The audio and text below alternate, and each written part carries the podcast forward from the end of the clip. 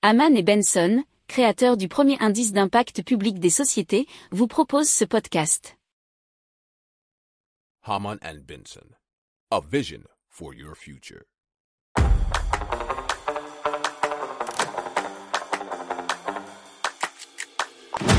Économie, tech et innovation, hydrogène, énergie. Le journal des stratèges.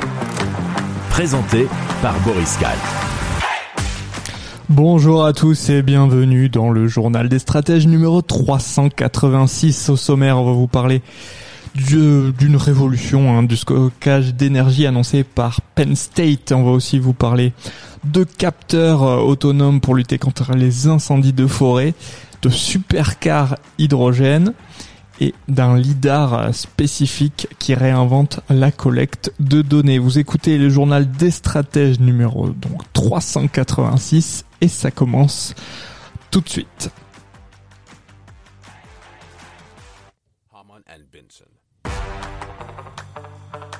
Le journal des stratèges. Alors les scientifiques de l'université de Penn State euh, en, pleine- en Pennsylvanie euh, donc disent avoir trouvé la clé d'un stockage d'énergie propre. Alors la découverte concerne le débordement d'hydrogène, c'est un phénomène, pardon, où des atomes d'hydrogène se répandent depuis des nanoparticules métalliques vers un oxyde thermique stable. Alors les chercheurs ont réussi à percer les mystères entourant le débordement d'hydrogène en déterminant comment et pourquoi il se produit, ainsi qu'en fournissant la première mesure quantitative du processus. Alors pour cela, ils ont utilisé un système unique d'or sur de l'oxyde de titane pour briser efficacement et de manière réversible les molécules d'hydrogène en atomes à des températures plus élevées mais avec une moindre consommation d'énergie.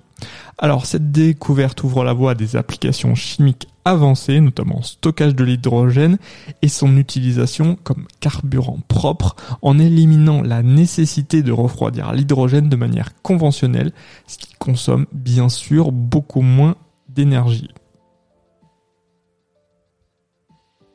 Haman and Benson. Le journal des stratèges. Alors Dryad Networks a développé le Sylvanet Wildfire Sensor qui permet de détecter les incendies forestiers à un stade précoce, nous dit révolutionénergétique.com. Alors ce capteur est alimenté par un petit panneau photovoltaïque qui se rend autonome en énergie. Alors il mesure environ 19 fois 8 cm et est installé à une hauteur de 3 mètres sur le tronc d'un arbre pour surveiller en permanence son environnement.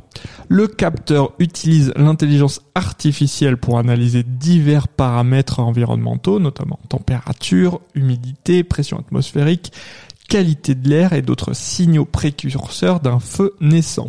Alors, les données collectées sont transmises en temps réel via la technologie LoRaWAN, permettant aux autorités et aux premiers intervenants d'agir rapidement en cas de départ de feu.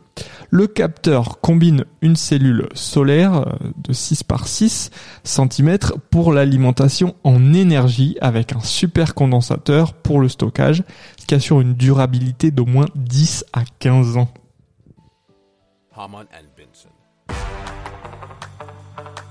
Le journal des stratèges. Auto WAE Technologies a développé une plateforme roulante ultra légère dotée d'une pile à combustible. Alors elle est disponible pour tout constructeur désireux d'économiser les frais de recherche, nous dit 20minutes.fr. Alors, en fait, WAE Technologies, c'est l'ancien Williams Advanced Engineering, autrement dit le bureau d'ingénierie lié à l'écurie de Formule 1 Williams. Alors baptisé EVRH, cette plateforme légère en matériaux composites, est une extrapolation de la EVR euh, qui est 100% électrique déjà présentée il y a quelques mois par la marque Williams.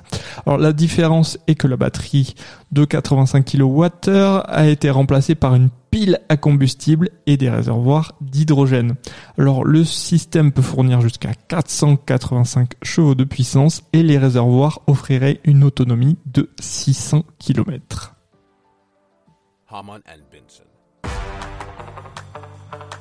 Le journal des stratèges. Allez, on parle de Iridescence, qui est un spin-off de la start-up française Outside. Euh, et Iridescence se consacre à la création de lidar 3D avancé avec des capacités uniques. Et oui, puisqu'ils ont la capacité de collecter des données multispectrales, ce qui signifie qu'il peut produire des images en couleur avec des nuances qui renseignent sur la nature des matériaux et leur taux d'humidité entre autres, nous dit le Figaro.fr. Alors ce lidar possède une portée impressionnante puisqu'il peut analyser son environnement jusqu'à 300 mètres de distance tout en maintenant une résolution élevée. Alors, il peut euh, aussi euh, produire des images de qualité de jour comme de nuit, et donc quelles que soient les conditions d'éclairage, et on nous ajoute même sous la pluie. Alors, l'une des applications potentielles du LIDAR, c'est donc dans le domaine immobilier, puisqu'il pourrait être utilisé pour équiper des véhicules de cartographie urbaine permettant de repérer les fissures dans les bâtiments et de surveiller l'humidité ou les mouvements structurels au fil du temps. Ils ont déjà un partenariat avec Aéroport de Paris pour explorer les applications dans les aéroports et notamment pour détecter les taches de carburant sur les pistes. Alors d'autres secteurs euh, bien s'intéressent beaucoup à cette innovation, notamment l'industrie minière, agriculture de précision, la gestion forestière et la prévention des catastrophes liées aux bâtiments.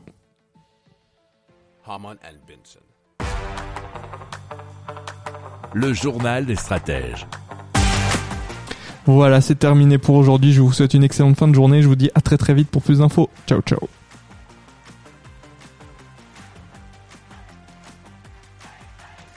Pour approfondir ces sujets, abonnez-vous à la newsletter de Haman et Benson et écoutez nos autres podcasts que vous retrouverez dans les notes de l'émission ou sur notre site internet.